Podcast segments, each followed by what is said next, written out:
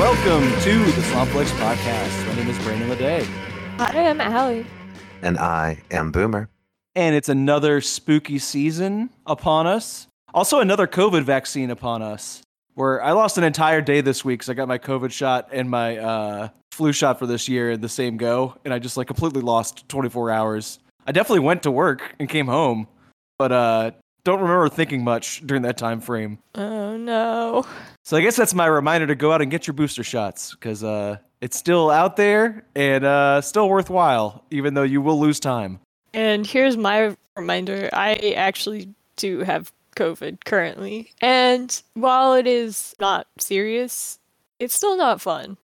And here's my reminder to the listening audience that the Lagniappe podcast records in separate locations over the magic of the internet. Hundreds upon hundreds of miles apart. Yes, yes. So Yeah. we're safely recording right now. We we are. We are. Sorry. I, I didn't make I didn't mean to make everybody worry about us and all of that. We're not chickenpox partying this.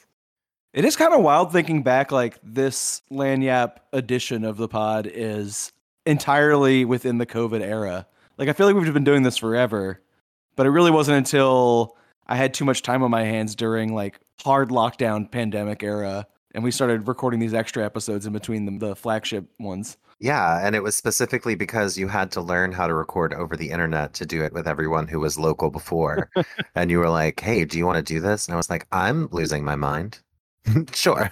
Hey, I've been dragged into the 2010s very reluctantly, well into the next decade. I just downloaded Spotify for the first time. Oh I'm, my like, really behind. I was also listening to Belly today, and their artist background picture is just the words delete Spotify in all caps. So I'm already being shamed for my recent choices. Good for them. Well, I'm going to assume, Alli, because you've been sick for the past week, you've not been watching much. No, I have not been watching anything. Um, just uh, playing lots of Pokemon. Uh, completed my uh, Kitakami Pokedex, y'all. So you know, all the nerds out there, I'm a Pokemon master. Sorry, sorry you're not yet, because nobody else had COVID and spent a solid week of sleeping and catching Pokemon.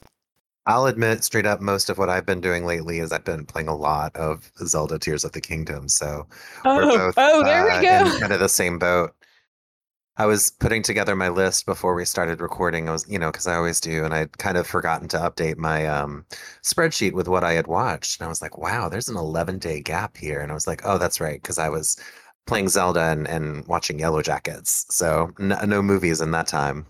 Great Spotify playlist from the soundtrack of that TV series, though. Oh, I believe it. I we were uh, starting an episode in season two this past week, and I was like, "Oh, it's Sharon Van Etten," and uh, you know, I, I generally love all of the music there. Um, they have really good taste, by which I mean their taste aligns closely with mine. Good taste. Yeah. Uh, I will go ahead and say that Hot Shots and Hot Shots Part Two are both on HBO Max. Are we familiar with these? Yes. I remember being a, a really big fan of the second one, uh, but you know, it's been since I was a literal child since I've seen either, so I don't know. It was, I had only ever seen the second one and also when I was a child as well. And so I started watching Hot Shots sort of um, just to have something that I could kind of have on while I did some exercising. Uh, and then I was like, oh, I can't watch this by myself. I'm not going to laugh enough. Even though these gags are really funny, I don't have anyone to like share them with. So I should watch this movie with someone else. So then I did with a couple of friends, and they were not as big fans as I am. I was intrigued by these because I also saw Hot Shots Part 2 when I was a child. And my one of my other friends had only ever seen the second one as well, and again only as a child. They kind of disappeared from the public consciousness pretty quickly. Um, the first one came out in 91 and it's a parody of Top Gun. The second one came out in 93 and it's more of a parody of like Rambo.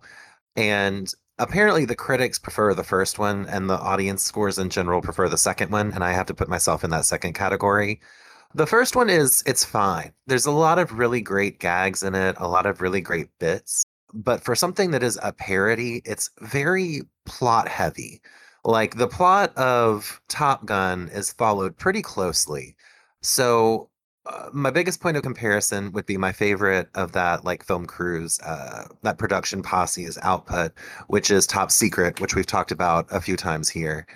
Um, in Top Secret, because it's more of a genre parody, they can do a lot of gags, and the gags come constantly, right? There's like, you never go more than 20 or 30 seconds before you're laughing again. Like, they're so dense. And with Hot Shots in 91, although there are a lot of really great individual scenes, there's an awful lot of like stitching together of those scenes with more plot heavy scenes that are more reminiscent of just the movie Top Gun. So, like, you spend a lot more time in between the big set pieces or in between really great uh, sequences, just kind of waiting for the next one while they get a bunch of plot stuff out of the way. And I think that that makes it a much weaker movie. Uh, on top of the fact that that first one also has a lot more um, casual racism against Native Americans in the way that it seems to be kind of parodying the like 90s magical Native American stereotype, but it still does it in a way where I'm like, mm, I'm not sure that this should actually fly today, where like Charlie Sheen's character is tracked down. He, he's playing sort of the Tom Cruise character. His name is Topper Harley. Uh, he because of a mission that he botched, he's gone to live with uh, a tribe whose like name I don't think we ever get. You know, clearly not was was not on the minds of the filmmakers to bother with that.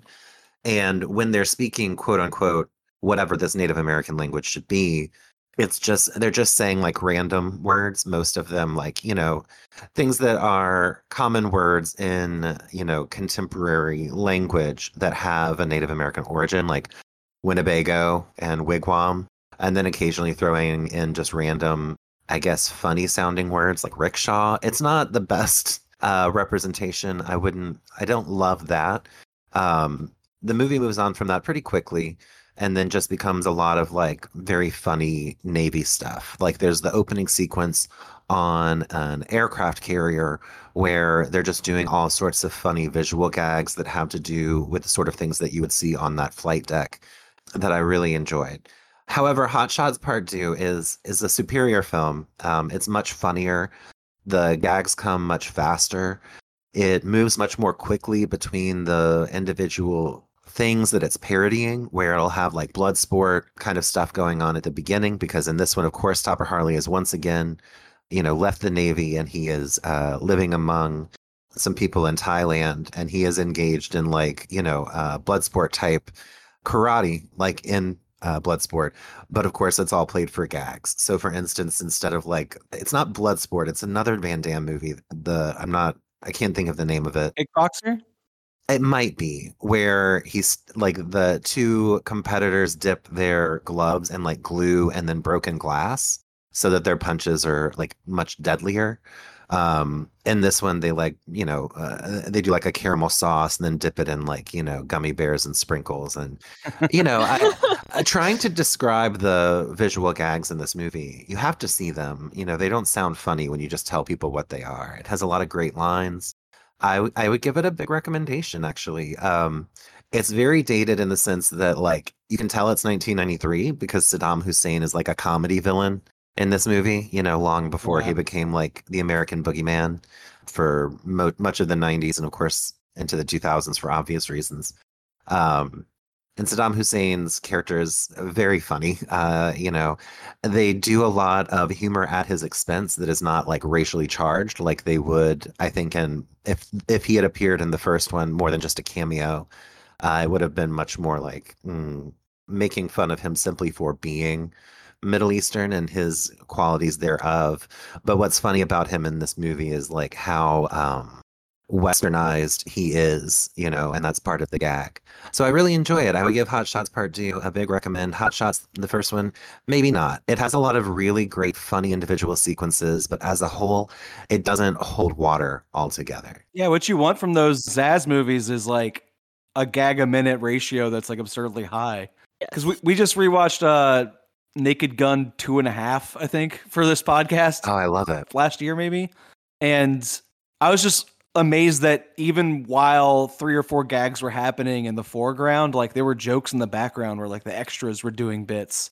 Like they're like piling as much like sight gags as they could while they were doing verbal stuff as well. I don't know. It was just like a really insane uh, joke to runtime ratio. Yeah, it's interesting. Like in the era, you know, before people had like streaming to rewatch things, like they made these extremely like rewatchable. Like I know, you know, VHS was Yeah, it was the video store era. but yeah, I will say, I after watching those, I briefly tuned in to try and watch Robin Hood Men in Tights and could not do it. Oh, it I was like that movie. comparably like as far as the parody goes. I know it's Mel Brooks, and we love Mel Brooks, but that is a very weak effort on his part. Um, I got maybe 20, 25 minutes into it, and I was like, I'm not laughing. And this was one that I thought was very funny when I was a child, and must have seen like five or six times on TV. But as an adult, it does not pass muster. Um, and I, that's that's also something that you mentioned the the sort of background stuff that's more present in Hot Shots Part Two, where the in the first one they will occasionally have a very dialogue heavy plot, you know, narrative push scene, and they'll have a bit going on in the background, but not every time. And very often in the second one, they're doing much better bits in the background. They're much funnier whenever they do force you to have to sit through some kind of um, expository dialogue.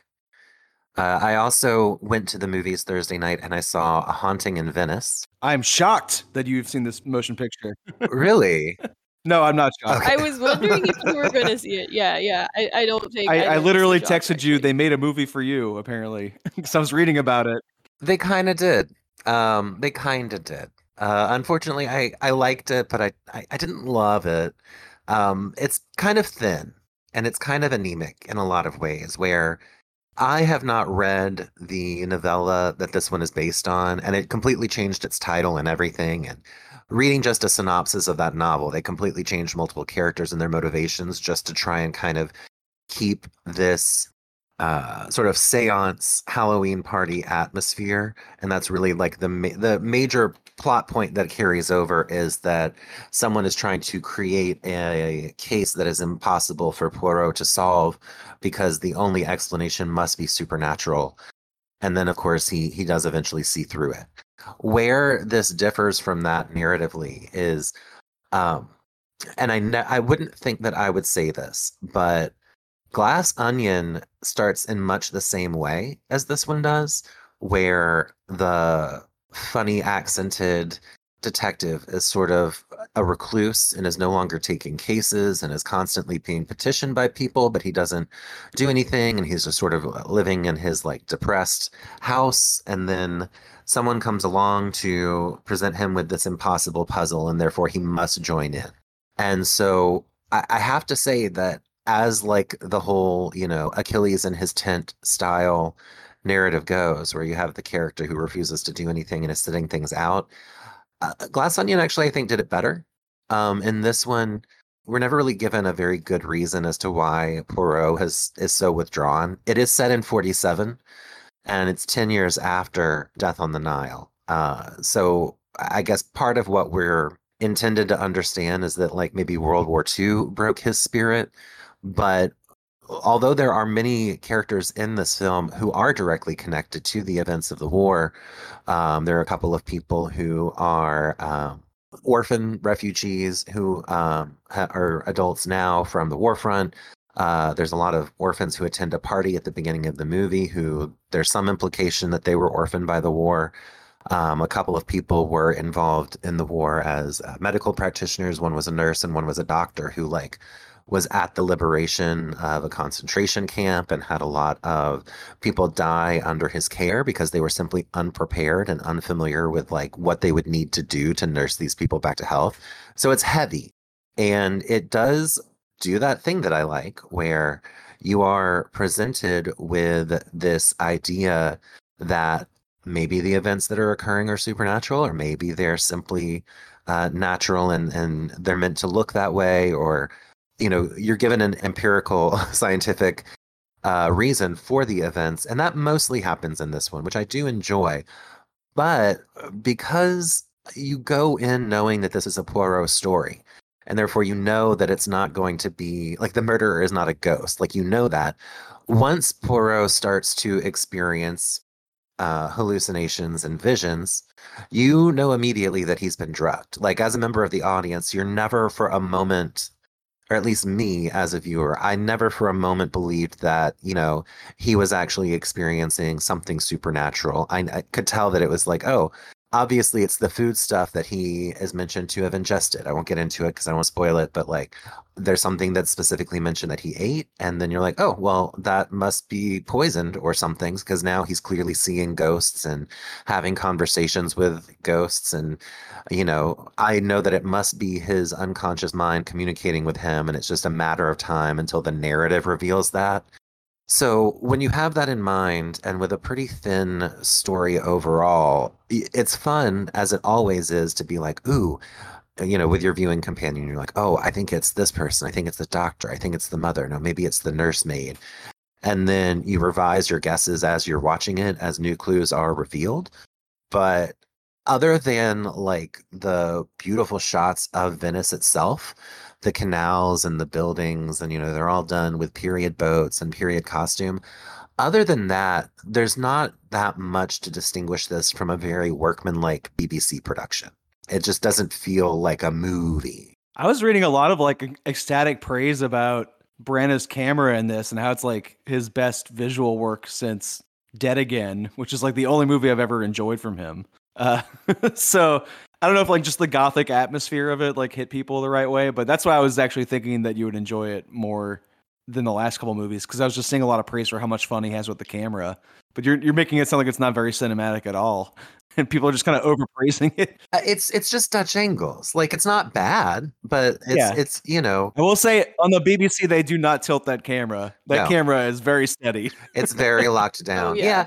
Uh, it's yeah. just you know that also kind of gives a, gives it away a little bit too, right? Like once you start seeing Dutch angles, you're like, oh, uh, they've been dosed with a hallucinogen, right? right. like that that kind of gave it away to me.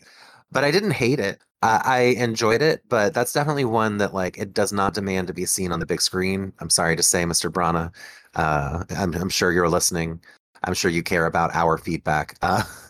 Uh, uh, I, you know, this is one that like, yeah, if it's on television or once it comes to streaming, you'll probably enjoy it, especially if you can like pause it and all of that, go to the bathroom. But as far as the theatrical experience, it's not that demanding.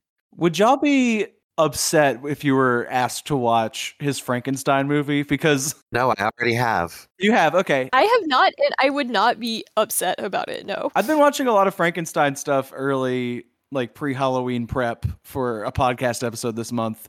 And uh I don't know. I own that one on physical media and I've never seen it. So it might be coming up too. Uh manage your expectations. I know it's supposed to be bad. he's he's a bad filmmaker. He's a very flat, uninteresting director who like always is high profile in his work. He was nominated for an Oscar like a year or two ago. Yeah. And I don't I don't agree that he's a terrible filmmaker. That's where we're just going to have to like agree to disagree, but I don't I I definitely am not going to like go out on a limb for parts of his catalog that I don't think deserve it. I think I think that his I think that his, Kenneth Branagh's Mary Shelley's Frankenstein is interesting. Like there are elements to it that are actually a lot of fun and really great, um, and a lot of new and interesting ideas. It's just overall, just manage your expectations before you go in. That's all I want to say. What's like a good movie from him? Like I, I liked Dead Again a lot. I thought that was a lot of fun. But that was his first movie. And that was a very long time ago. Um, I'm going to go ahead and say once again that I really enjoyed Murder on the Orient Express. I know that that's not for everyone. I know not everyone agrees, but I actually thought that it was very well made. I did want to see Michelle Pfeiffer be bitchy on a train. Like that looked exciting. That's a really good reason to want to watch a movie, honestly. And then the last thing that I watched uh, since we last spoke was I have now seen Mission Impossible 5 Rogue Nation as part of our as you know part of my friend group's ongoing watch through of the Mission Impossible movies. I found this one interesting. I think that of all of these movies, whenever they've tried to give Tom Cruise's character Ethan Hunt like a foil, they've always kind of missed the mark. Like you've kind of got Jim Phelps as the turncoat villain in the first one, and then Dougray Scott's character in the second one is explicitly said to be like an evil Ethan Hunt.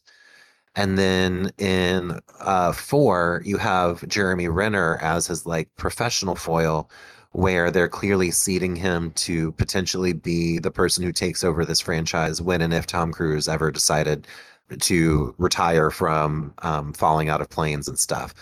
And this one, they have Rebecca Ferguson as his sort of like British, possibly evil, possibly good um, maybe she's a mole.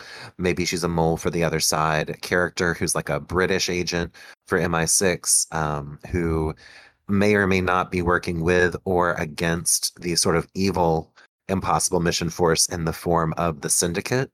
And I love Rebecca Ferguson. I will watch her do just about anything. I loved her in Doctor Sleep, and she has had nothing but like goodwill in my heart ever since. And I think that she turns in a really great performance here.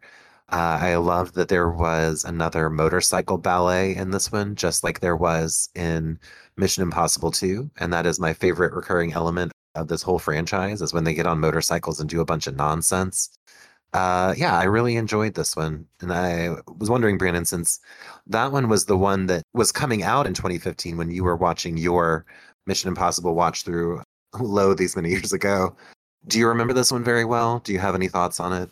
Yeah, it was the first one I saw in a theater uh, because I had just watched all the ones leading up to it, and I remember really liking it at the time, and it felt like this like breakthrough for the series that they like finally figured out all these components and like it became a coherent vision. And then I think ever since then, Tom Cruise has exclusively worked with that director, Christopher McQuarrie. Yes. And it has since plateaued where all of the rest of the movies are just as good as that one. Like I just saw the newest one in theaters a few weeks ago, and it is one of the better action movies I've seen this year. But it is like maybe the third Christopher McQuarrie, Tom Cruise Mission Impossible movies. And right. like now that I'm looking back and thinking about the whole series as you're running through it, I'm like, it is kind of sad that it's plateaued into this like well-oiled machine where like there used to be room for a surprise and like variance in the past, and now it's just like American blockbuster filmmaking done really well, but not necessarily with a personality as much as like John Woo guest directing for an episode. Right. I get the feeling that that's incoming. Like I kind of had that feeling already, but I'm glad to know that I'm not wrong. But they're all good. So I don't know. I will say I'm kind of miss the more espionage elements of like the first movie and even into the second one. Like there's so many more big set pieces. And I I thought that uh Ghost Protocol, the fourth one, even though it had a lot of those big action sequences, there's this the whole thing where Tom Cruise is running through a sandstorm for like a really long time.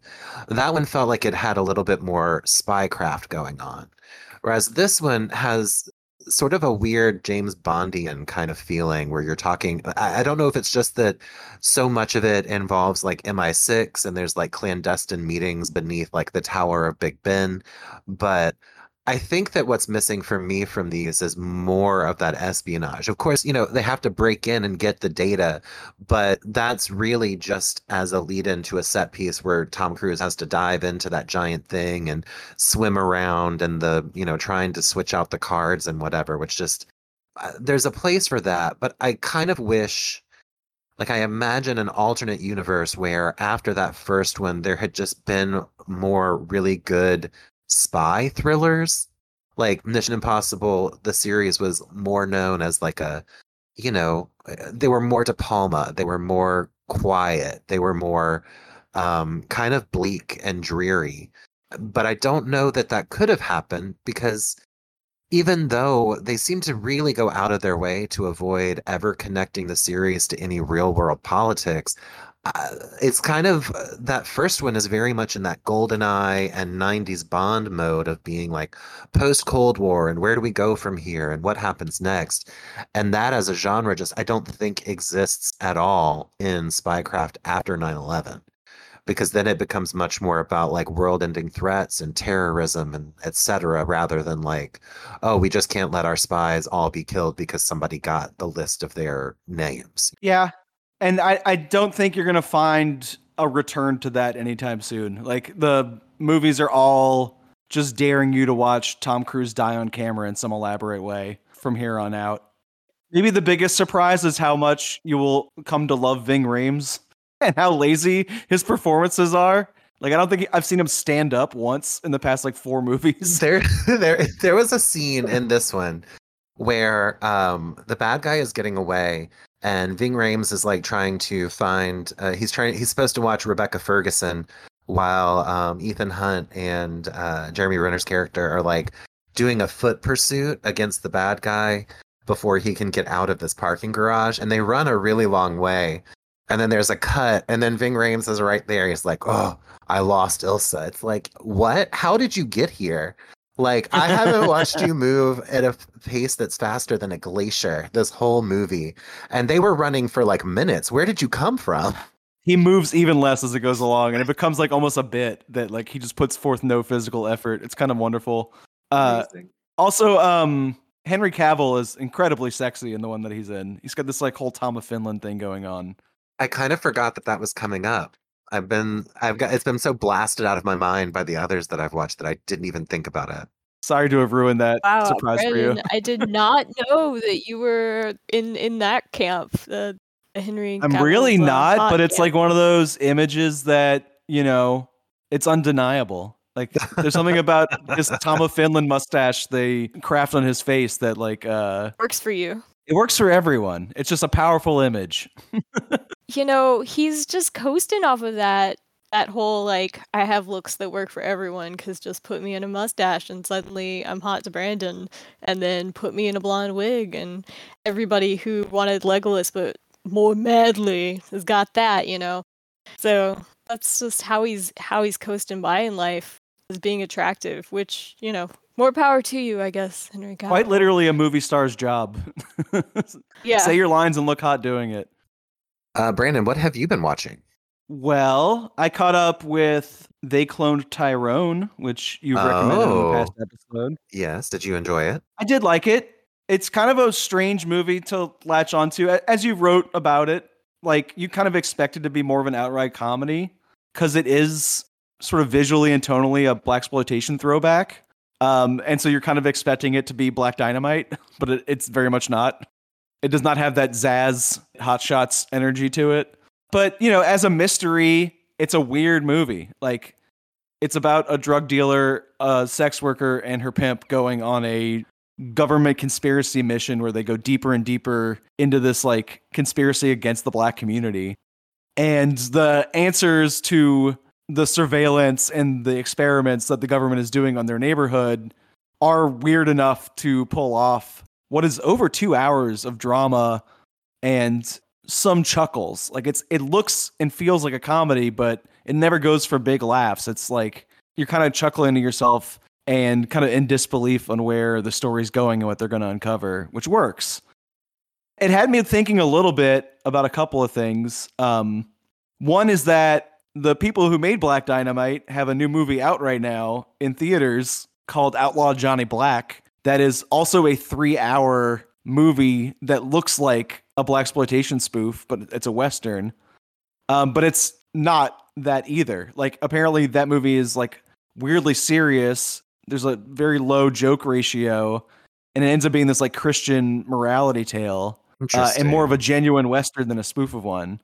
So I don't know. I think there's something interesting about how these like opportunities that are given to black filmmakers and directors to make weird personal cinema is like very limited. So like you kind of have to pitch yourself if you're gonna make a, a sci-fi freak out movie or you know a genre throwback, then it has to kind of like look and feel like it's joking about the past.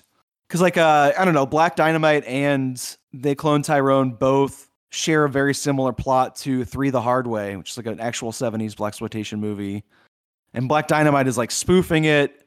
They Clone Tyrone is kind of like evolving it into a new, slightly different conspiracy.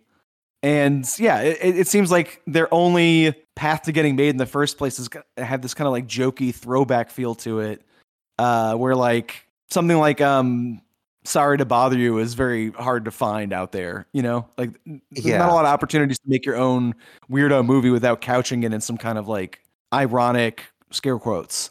Yeah. But also, I want to talk about one of your favorite pet topics of recent years is that uh, I listened to the director of They Clone Tyrone on the Directors Guild of America podcast. Uh-huh. Uh, he was talking about filming and releasing the movie mostly under COVID constrictions and like early test screenings with the executives that greenlit it were not held in person because of COVID when they were getting like audience reactions.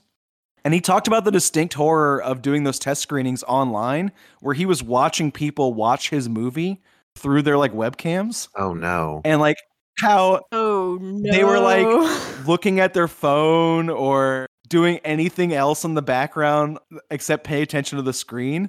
And the number one question on the audience response cards was who is Tyrone? Oh, which is very- no. no. clearly- And pretty decisively a punchline at the very end of the movie. So like, it's Right. like that like they had to retain that information for very long. Yeah, And that just, like, broke his heart. Yeah. We've it's the end. It's the end of us. How bleak. But I don't know. It's it's a really good movie though, especially for a Netflix original movie. Like it, it actually feels like something substantial and personal. It did get a limited theatrical release. It was out here for in theaters for a little bit. So hopefully they did that in order to possibly secure its opportunities for nomination. Um, not that I think the Academy is uh, like great, but at least it would encourage more people to check it out.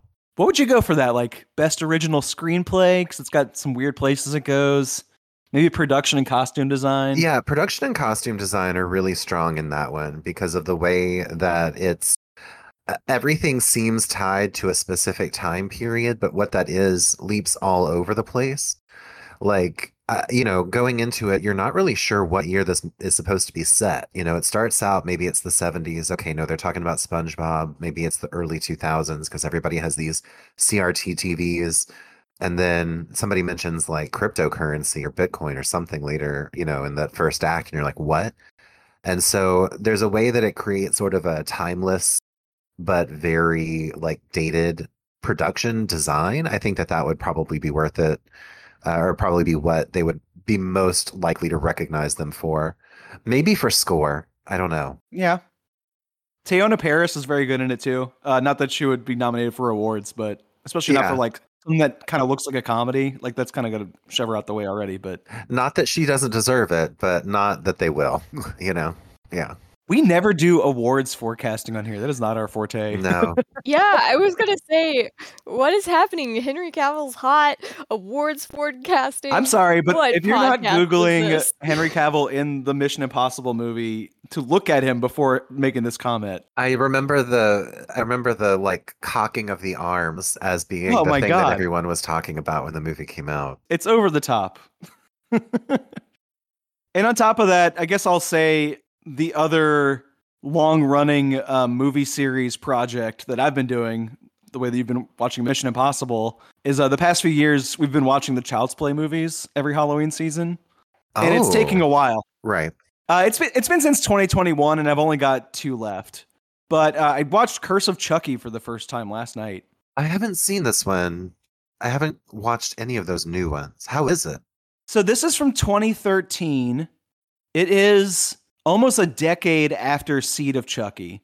Right. So like they had that little run with Bride and Seed where Jennifer Tilly becomes his doll bride, and then they have a non-binary child named Glenn slash Glenda as an ode to Ed Wood. And it's all iconic.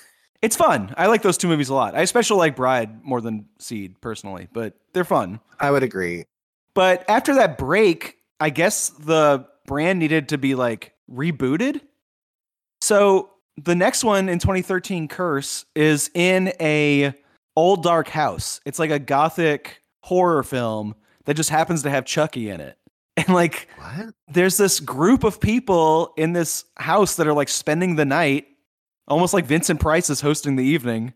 And the doll mysteriously arrives on their doorstep, and he doesn't have the scars and stitches from the last two. So you're like, okay, are we starting from the beginning? And it really does feel like it's a whole reboot of the Chucky franchise. And kind of in that like Annabelle way, it's like a haunted house movie where like the doll is the I guess catalyst for the curse and like the reason for it.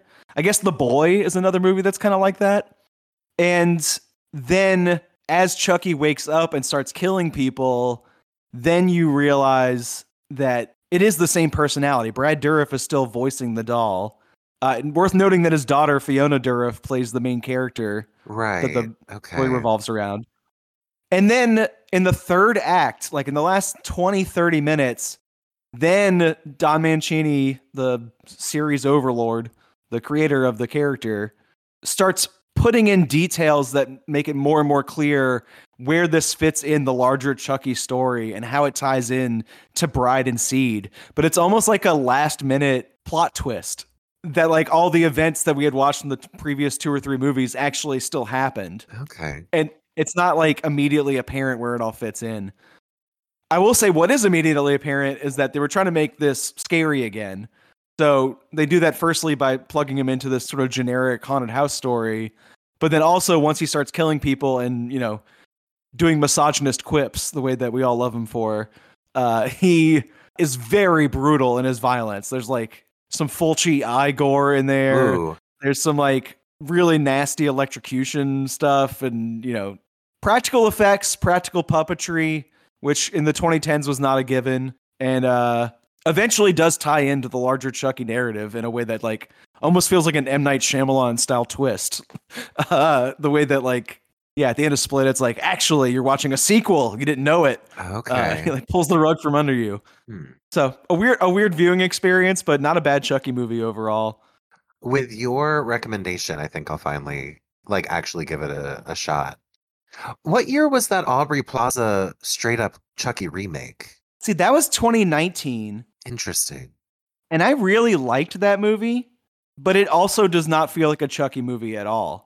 It feels like they just had this unrelated killer doll AI plot for like the automated home era that they just like used the Chucky brand to get greenlit. almost like Megan before Megan. Yeah, it's more of a prototype for Megan than it is Huh, a Chucky movie. Okay. And for me, that's not really a problem. Like, I don't really care about series continuity that much. Uh, I know it just sounds like I did with the Chucky stuff because I was just very thrown off by the fact that this was supposed to be a continuation and it was hard to tell where my bearings were. But to use the Child's Play iconography for an entirely new idea, as long as that idea is fun and interesting, I don't find that to be like a blasphemous thing. Fair enough. I th- think a lot of people were pissed on Don Mancini's behalf because that is his baby and like how he makes his money. So like for the studio to use that without his input might have been one of the reasons why it got such a negative pushback. I see. But I think it's a very fun movie in its own right. And like it's kind of funny that just a few years after Don Mancini made a movie that was like pretty much Chucky in name only, then Universal got flack for doing the exact same thing with their own reboot. Interesting. I will say it, it's a little bit like the Alien series so far, in that I have not seen one that I wholly dislike. I, I've enjoyed them all more or less. You haven't come upon AVP Requiem of this franchise yet.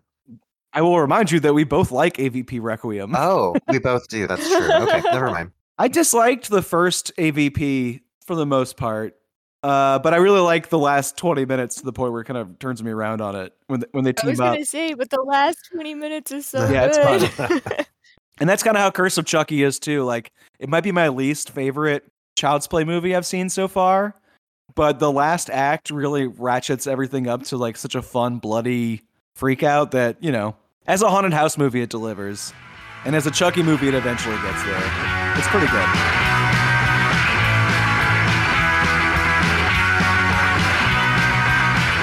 Meet the student body of Central High. Bruce, Mark, and Teresa. Craig, Paul, and David. They get away with murder. Welcome to Central High. You're just in time for a massacre. Massacre at Central High. Rated R. This week, I had us all watch for the very first time uh, Massacre at Central High from 1976. It is about this high school that is run by these very, like, upper class, snobby teen California guy bullies. And they keep the school, quote unquote, in line with a bunch of weird ideals that they have about how it should be. And in comes our main character, the new kid, David, who is in this school and is being taken under the wing of one of these guys who was his friend in a previous school named Mark. David uh, gets fed up with all the bullying and uh, stands up to them. They then bully him back and, in a very horrific act, smash his leg. And then he goes on a murdering revenge spree. That's the movie. Um, of course, it's more than that.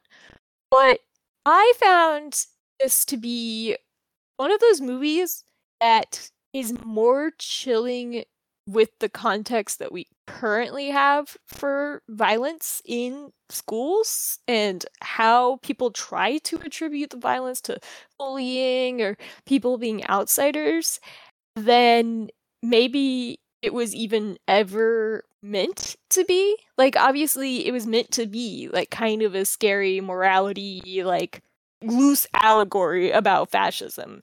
Um, which it still is. I mean, it, it we'll talk about that as well. But to me, like just given our current context, this movie takes on a whole like new life and new context of being like absolutely horrifying that you know there's one white guy committing violence at a school to try and right some wrongs and I don't know how y'all felt about this one or that fact in particular.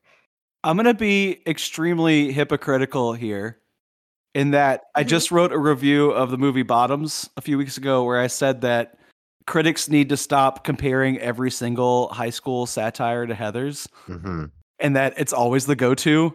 But like, I cannot talk about this movie without talking about Heathers. Yeah. Yes, I understand that. It is inescapable. By the end, it's almost textual, where like Right. Yeah. JD's outfit at the end of Heathers is the outfit of the killer at the end of this Yes. movie. Like, I expected him to be like, pretend I blew up the school, pretend I blew up all the schools. Like, you really expect him to like deliver that JD dialogue. And for a second, I thought they were going to get away with the original Heathers ending where the entire school blows up and then finally gets along in heaven, which is not what happens. Instead, it goes like the actual theatrical Heathers route at the end. Right. But if you want to talk about how those things have aged, like people have tried to do a kind of official direct Heathers send up or a TV show version of it or a musical or some kind of like revival of Heathers so many times in the past decade or two and every single time they do it gets delayed or deferred because there's a school shooting that makes it a very topical discourse bomb that like blows up in the in the project's face and kind of ruins it for everybody. So, you know, I could see how it's like a touchy subject to have this like honor code of morality being helmed by this kid in a trench coat who's exploding his classmates in this. Yeah. I will say I think this movie has an interesting angle on that archetype in a way that I've never seen before though, where usually in the Heathers style, there's like a small clique of fascist popular kids who bully everyone, which happens here. But Mhm. he kills those kids about halfway into the movie. And then there's this power vacuum yes. that's immediately filled by all the losers uh, who have been bullied before. And it kind of turns like the entire concept of high school into this like Stanford prison experiment where like anyone who's given the power becomes Yeah. corrupted by it immediately and becomes a monster. And that's when he decides like, oh, I have to blow up the whole school to like solve this issue. Uh, which I find very funny thinking back to my experience in high school, which is very much like this, where like I absolutely hated these like five to ten brutes who like ran my class uh, and were like absolute assholes, like broken bones in my body over petty disagreements in the lunch yard or whatever. And in reality, and looking back on those years and how I acted and the person I was, like I was just as much of an asshole as those kids. I just didn't have any like social skills to like make my assholery someone else's problem. It's the was a Liz lonely Lemon, person. Liz Lemon Yes. reunion realism. Yes, like, yes. yes. Oh, I actually was a bully oh too. Oh my god, yes. Yeah, it does. It is interesting that it immediately, as soon as there's this power vacuum, all of the nerds, like all of the bullied, become the new bullies, and you know, all, there's all this conflict, and it's surprising because I guess sort of what happens is like a a leader comes in and then wipes out, but doesn't like step into that void and his only solution is to continue to like create more void like he he has no imagination about Yeah. like how you stop a hydra at all you know what i mean he just keeps lopping them off and they keep Yeah. popping up He does escalate from trying to make it look like an accident. I guess he just doesn't get caught to like straight up Looney Tunes kills towards the end where he's exploding Oh yeah. Wally Coyotes left and right uh, with these like um, Acme sticks of dynamite that he like rigs up sometimes to like knock a boulder loose off the mountain to crush uh, these idiot bullies Oh while they're my having a threesome. that he killed lizzie mcguire's dad with a rolling boulder did. Yes. Besides the fact that, you know, if out of all of the ways people are killed in this movie, you know, that's that's the one you should choose, honestly. And a threesome underneath a boulder. while we're on the topic of these hippies there's so much nudity in this movie like Love it. it's I, i'm not There- opposed There is, yes. I'm just, it's very surprising because, in many ways, the dialogue, the performances, the sets, this feels like an after school special. I was gonna say it feels very made for TV, like after school specially, and then that like original oh, song. oh, it's, oh my God, what is with on the it? This of your life. That is the feet of the heart of horror movies. Of your life, a runner chasing dreams that could come true. I kind of love it just because it's so bizarre. Like the opening image of the movie is an explosion, and then there's a montage of someone jogging to that after school special uh, theme from Massacre at Central High uh, song, that like AM Gold track. And then during that jogging montage with the opening credits, they spoil everything in the movie. like every Yes. single kill, every single nude shot is kind of like foretold in that opening credit sequence, which is really bizarre because like without that, the very first shot of nudity would have been really shocking where uh, we happen upon two characters who are not going steady skinny dipping together and it's like a major reveal but i kind of saw it coming because of the opening credits being so weird and kind of like letting you know the movie's going to go there Yeah.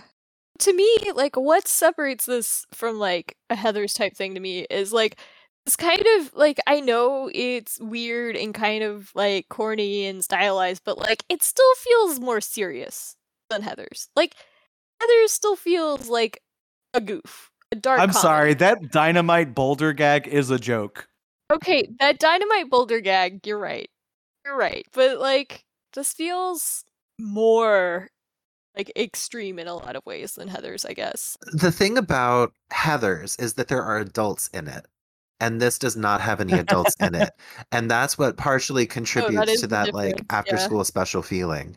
And the it's darker in that sense because you really get the sense that they have no ability to go to for help to anyone.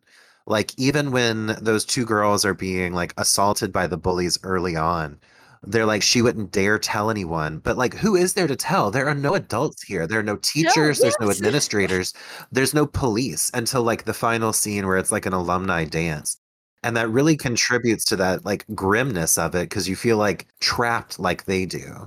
In the final scene where the teachers do emerge from wherever they've been the void i guess uh, the only contribution is like a student explodes outside of prom. They all go outside and the teacher's like it's just a little fire. Let's go back and dance some more. Yeah.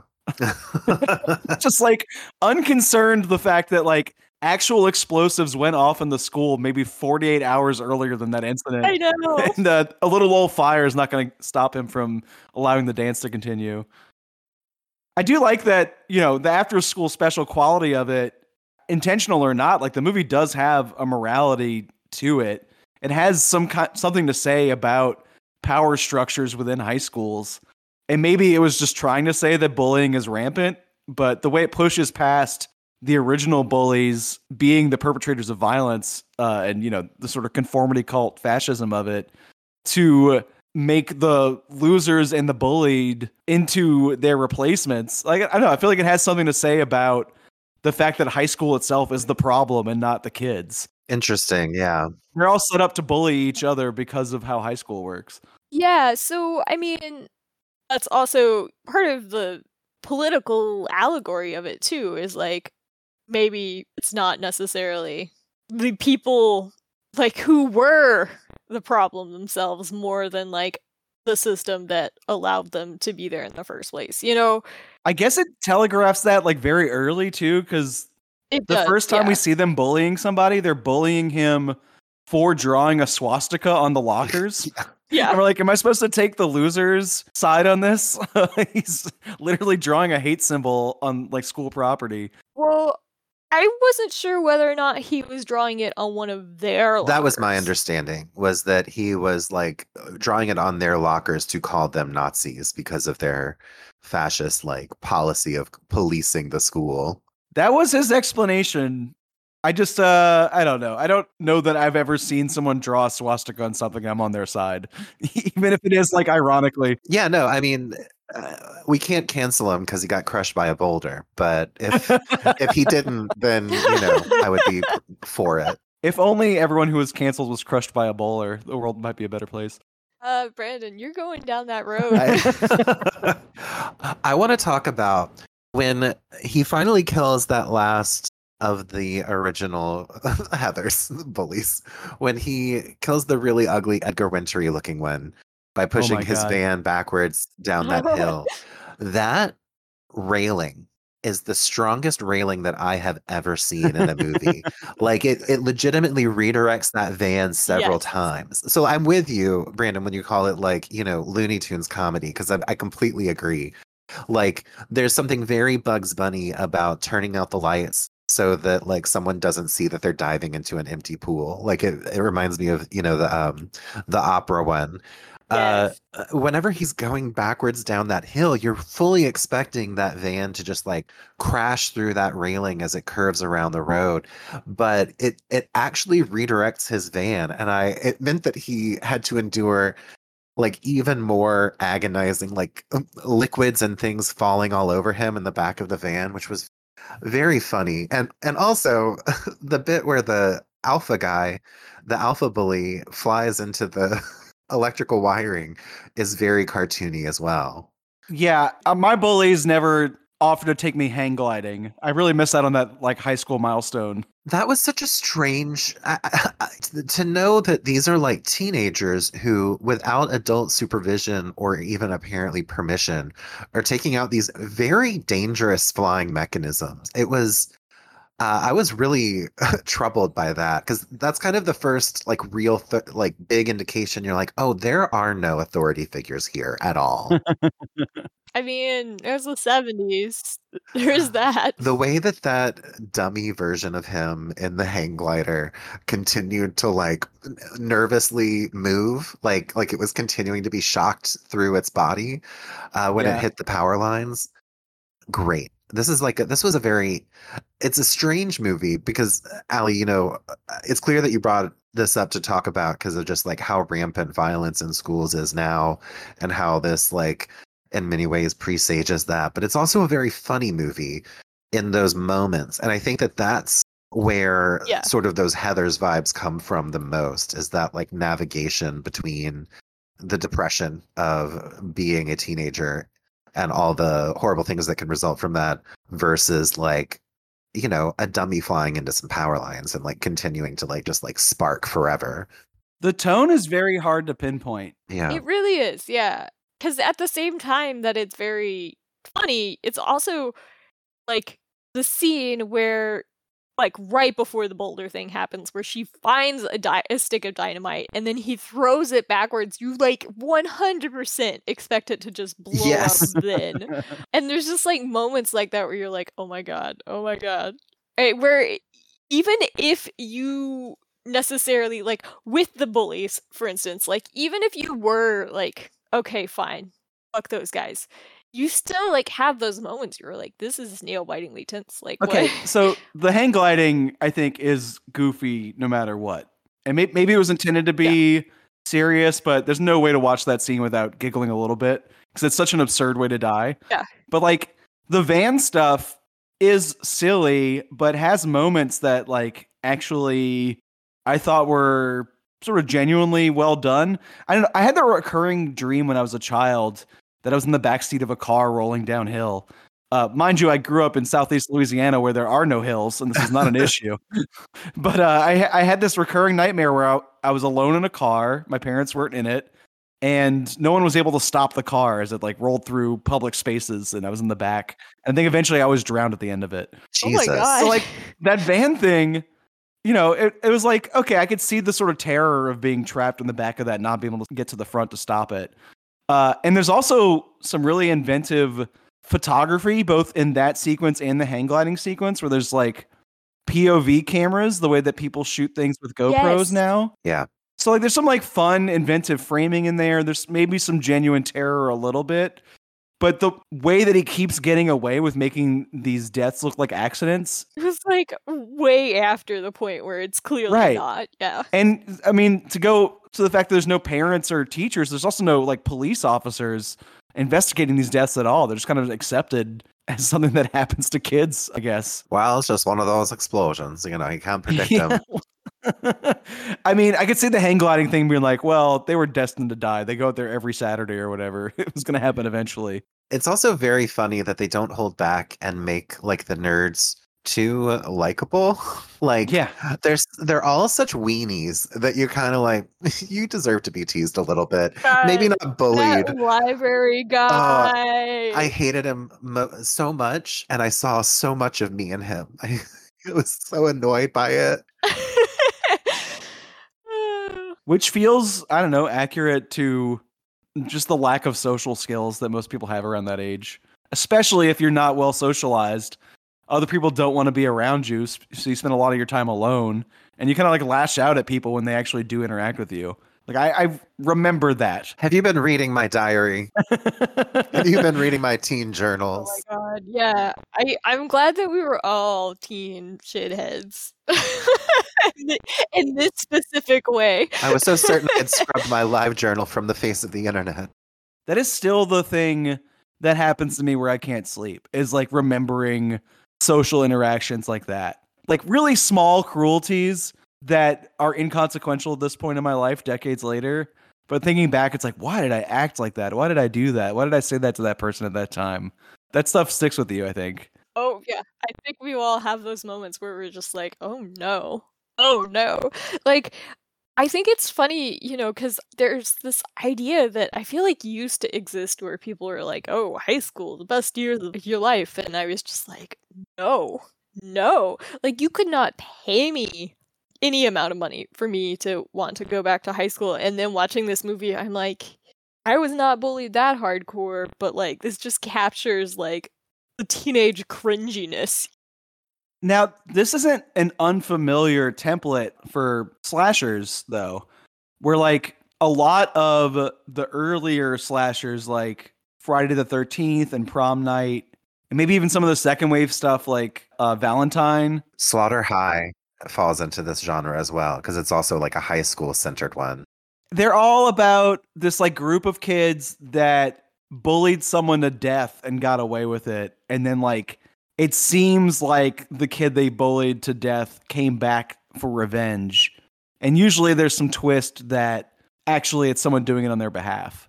And in this one, I guess those rules aren't really set in stone for these like proto slashers like this and like Black Christmas and stuff like that. So sometimes the deviations from the template will surprise you. And in this one, it's not a mystery who the killer is at all. Like we know David's doing this, uh, kind of like JD and Heathers. Like he's very proud of his work and will declare his reasoning for it. And at least initially, we're not like we we're not unsympathetic or even really against him necessarily. Yeah. We do see how short sighted his plan is, uh, but we get his reasoning. I just think like the thing that I thought was hilarious was his old friend who was just like we're all gonna die anyway. And I'm just like, you know what this guy has done, don't you? Did this guy do this at his last school? like, because he was talking about, like, oh, I have anger problems, but I run. And then no longer run. Now he can't run. Well, it sounds like the last school had the exact same bully problem, but more solidarity among the losers. So like they fought back, which was what he was trying to get going at the new school, and no one had any Gumption. yeah, no one had any like uh incentive to help each other out and like team together against the ruling class. Yeah. Uh, so he had to do it himself uh, with the aid of some dynamite. High school regicide. And a, a few choice boulders. I uh, uh, that friend of his is played by Andrew Stevens, and it's as a complete coincidence. I was recently uh, reading up on his Wikipedia page because I saw the episode of Columbo that he's in, which is one of the last ones. It's like the last episode of the second to last season. And in that one, I was like, why does this guy look so familiar? And it's because he's also has a prominent role in a Murder She Wrote episode. And he was the son of the main character in the 1977 uh, film The Fury, which is sort of like a proto Carrie that I watched and reviewed years ago. From De Palma, right? Yes, yes. I always think John Williams first because I have the vinyl of the soundtrack. And of course, it says like John Williams, The Fury. It's so good. It's one of the great science fiction soundtracks. It's like it got a great score. Um, but yeah, and it was so it was very strange that he popped up in this movie that has almost no one else that you would see in anything else, except of course Lizzie McGuire's dad. I was like, oh wow, it's so strange that he's popped up in so many things that I watched like very recently, as someone I had never really even noticed or thought about before. You would have thought that Mary, who was one of the two stoner friends, Mary and Jane, who died in that tragic threesome, uh, you would have thought that she would have been in other stuff just because she's stunningly beautiful. Until you hear um, deliver a few lines of dialogue, and then you're like, "Oh, no, no, I get it." I really enjoyed her voice. She had a really Yeah, I really- wonderful Hepburn Fry. I will be clear in that I love her to death, and I will defend her honor until my dying breath. But she's not a good actor. Great performance, though. Um, I mean, generally, everyone has very flat wooden line deliveries in this. It really does feel like a television special. yeah, yeah, that's another Yeah. contributor to that feeling. it's fun. Like, it feels a little perverse watching this on the Criterion channel in like intense HD Yes. and not like on an old cathode ray TV or like a you know really worn down VHS tape. Yeah, it, it has been said on this exact podcast before. I will say it every time this comes up. But like, we are so fucking spoiled as genre fans to have these weird esoteric films just sort of handed to us on a plate in like high quality. a silver platter, almost literally, you know? I mean, just a couple decades ago, the best you could do was go to major video in the cult section and pick up a couple of things off the off the bottom shelf. But uh, the amount of stuff that's being you know restored to this quality is ridiculous. Personally, I'd never heard of this one before. I know it's got some cachet from people seeing it on HBO as a child, but uh, I don't think it's like a very popular one among these sort of like proto slashers. But I thought it was wildly entertaining, very odd. Uh, it was it was incredible to see it for the first time in this like pristine packaging. It looked great. yeah, it did. I'm not saying I didn't like it. It's just like it felt more chilling in our current environment. And I, you know, I think, like I said, part of that is like the tone is hard because, yeah, it's goofy, but also, you know, some of the violence is like kind of intense. I guess I'm never really a moralist about that because these are all make 'em ups. You know, like is the movie Yeah. advocating for you to bring dynamite to your school to blow it up? Yes. I don't know Oh, so oh, much. Maybe okay, sorry. I thought I'm just. I thought I'd do a bit. We, you can cut it if you want. I'm sorry. I don't think it necessarily is. I think it's just more talking about the types of relationships that kids have around that age and how much of a like shitty power structure every high school has and like how cathartic it is watching someone do something about it. The type of mental illness it would take for someone to go into a school and actually do something about that. There are larger social problems about how that's not being addressed.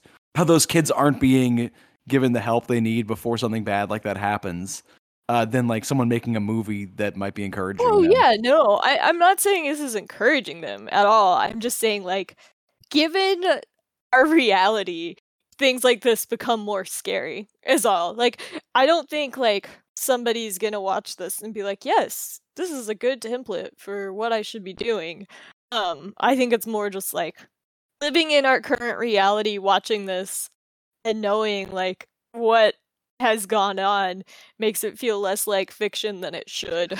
it did have what what is that Bog, uh targets the bogdanovich movie Yeah. it had movie. vibes very much like that where it see it it's uh, almost discomforting to see how much it would align with violence that was to come And I think a lot of people actually have problems with Heathers too for the same reason. Like uh, a lot of people watching that for the first time post Columbine, you know? yeah oh yeah, yeah. uh, you mentioned the musical and i actually did see the musical of heathers i don't know if we've talked about this before probably but i saw it in 2014 on broadway and at the time there was a huge like outcry from like you know tumblr musical people about the topic no. of the play Speaking of cringy teens. yeah and it was purely based on like the track listings before they saw it and then so many of them i i I saw one in particular who was like i completely misjudged what this was based on what i thought it was going to be because of columbine etc so interesting stuff And I don't want to spoil too much about Bottoms, but uh, there is a JD slash uh, David from Central High style character in that as well. oh but he's treated like a total loser and ineffectual. and they kind of just brush him aside a bunch, uh, which maybe is irresponsible in its own way too, but very funny as a gag. i'm really glad you brought this one to us Alli. Well, I'm glad Criterion brought it to us and it wasn't a total bust. Like we didn't watch something all together for the first time and then y'all are like, Alli, why'd you do this to us? And I'll be like, I don't know, I have COVID, leave me alone. Gonna be my excuse for people not to be mean to me for the next like three weeks. Hey, it, it alters your nervous system, so I feel like you just hold on to it forever. Like I had COVID one year. Be nice to me. Like I said uh, off mic, I, I thought that I might have gotten it when it was first going around. And yeah, like I said, I, I thought I was gonna die. So, yep, Hey, I think the vaccines are working because they are. when I had uh COVID a couple years ago, it was that like, you know, every time you cough, you could feel like your eyeballs are about to explode out of your skull. Mhm. and it's hard to think or move uh, for 10 days straight. You sound like you're doing better than whatever that was. Oh, oh my god, so much better. Yeah. Vaccines work, people. Um, don't be mean to me. And go get your dang boosters. I went to CVS. It was not that hard.